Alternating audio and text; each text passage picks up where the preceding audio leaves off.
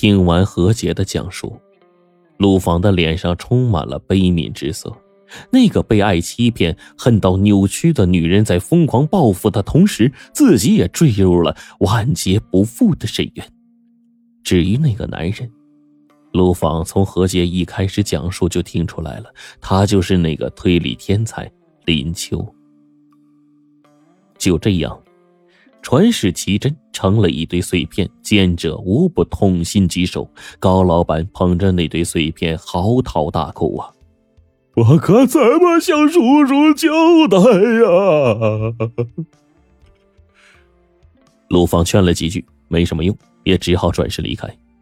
让他没想到的是，隔了一天，高老板兴冲冲的找了过来，一见面就说：“哎，陆警官，专家鉴定了那碎片啊，竟然是赝品。”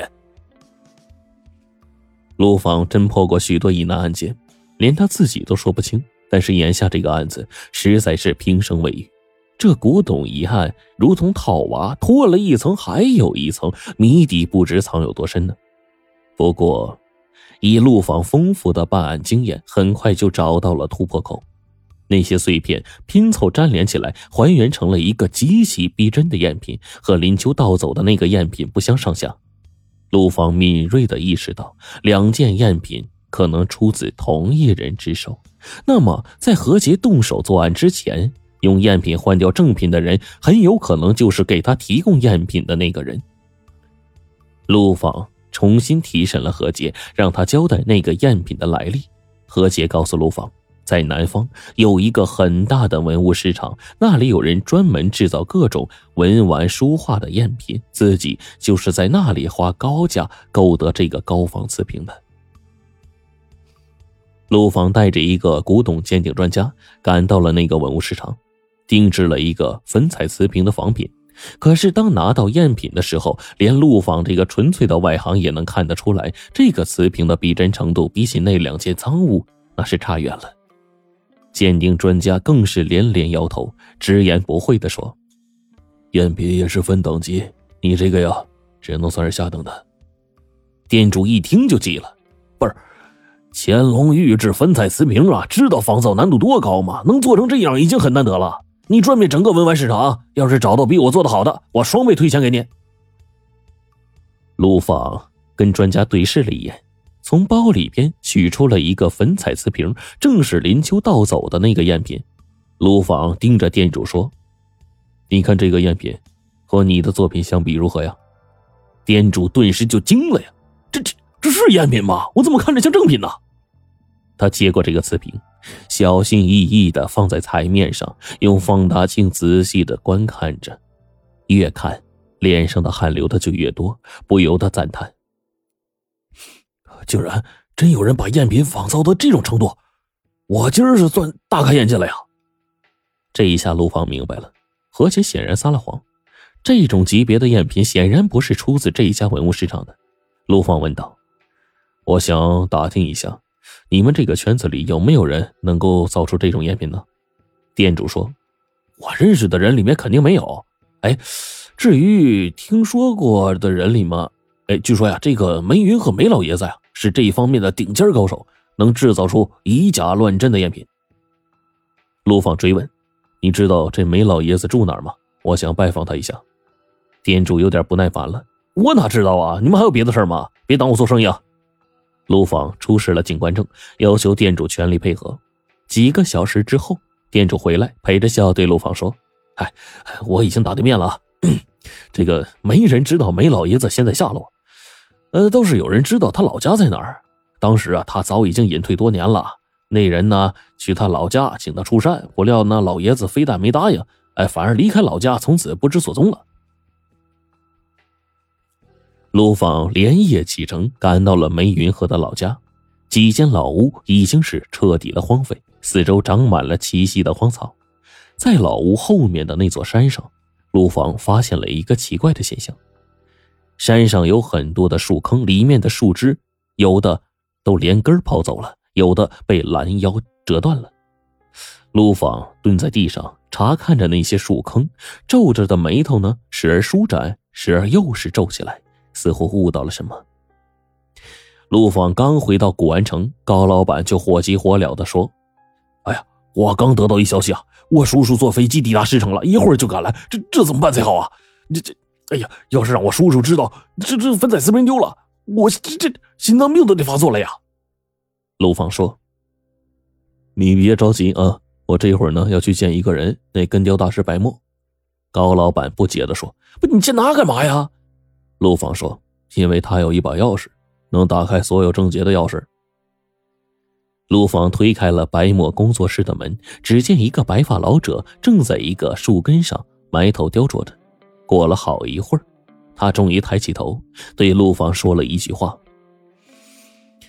我等你很久了。”那边，高老板守在古玩城的门口，急得像热锅上的蚂蚁，团团乱转。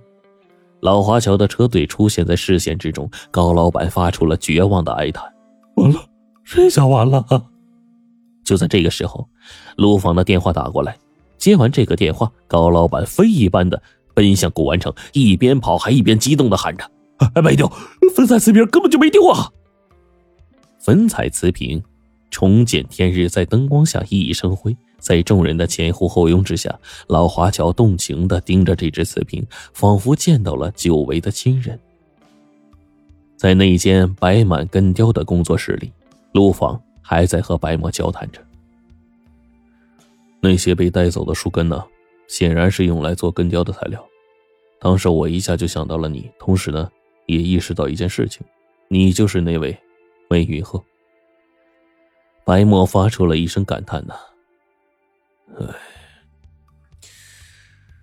我这辈子呀，事业、感情都走了弯路，沉溺于古董仿造之术，只为追随大师巨匠的脚步，到头来呀，便宜了那些文物贩子，为他们制造了欺世谋利的工具。所幸我还有收手的机会，改投了根雕这门冷清的艺术。可是。感情上铸下的大错就难挽回了。当初我背叛了婚姻和家庭，女儿恨我入骨，发誓永不相认，甚至改随了母姓。我知道，在何洁心目里，已经没有我这个父亲了呀。陆放接上话茬可是你还深爱着这个女儿，你跟古玩城合作，无偿为文物制作根雕。真正目的是为了接近何洁，对吗？白墨叹道：“没错。尽管他视我为无物，看都不肯看我一眼，但只要啊能离他近点儿，我心里就宽慰了。但是没想到有一天呢，女儿主动找我，她为了报复那个年轻人。”要偷梁换柱盗走瓷瓶，但她高价定制的赝品，远远达不到以假乱真的效果。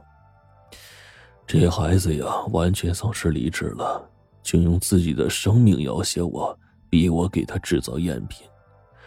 你说我该怎么办呢？不答应他吧，以他那走火入魔的状态，恐怕真的会做出伤害自己的事啊。答应他吧。无疑是，在他滑向犯罪深渊的时候，推了他一把。陆放微笑着说：“ 你用自己的智慧解决了这个两难的问题，既保护了传世奇珍，又减轻了女儿的罪责，是吧？”白墨点了点头说：“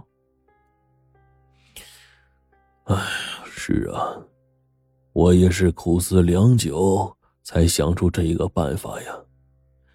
我根据那瓷瓶的造型和风格，精心打造了一个真正的根雕杰作，两者达到了珠联璧合的效果。我用这件新的根雕替换掉原先的底座别人呢，都以为我是追求完美，哪知道我是别有居心呢。这件根雕底座呀，已经被我凿成空心的了，里面还有一只粉彩瓷瓶赝品。我抢在何洁行动之前，移花接木，偷龙转凤，把真品藏进了根雕，把赝品摆上了底座。几天之后，陆放去看守所和林秋见面。听完他的讲述，林秋长叹了一声说：“我辜负他太多了，这辈子无从回报了。”陆放对林秋说：“我还要告诉你两件事情。第一个呢，山本孤村不久前落网了，每一个人都要为他的行为付出代价，不管他手段有多高明。第二个。”那个老华侨啊，做出了一个决定，把那个瓷瓶呢捐给国家。也许这个结果能让你醒悟吧。这个世界上最有意义的事情啊，不是独占你想要的东西，而是把你心目中最美好的东西和更多的人共享。感谢您的收听，您的点赞和评论是我持续创作的最大动力。悄悄告诉你。锁屏状态也可以点赞哦，快去试试吧。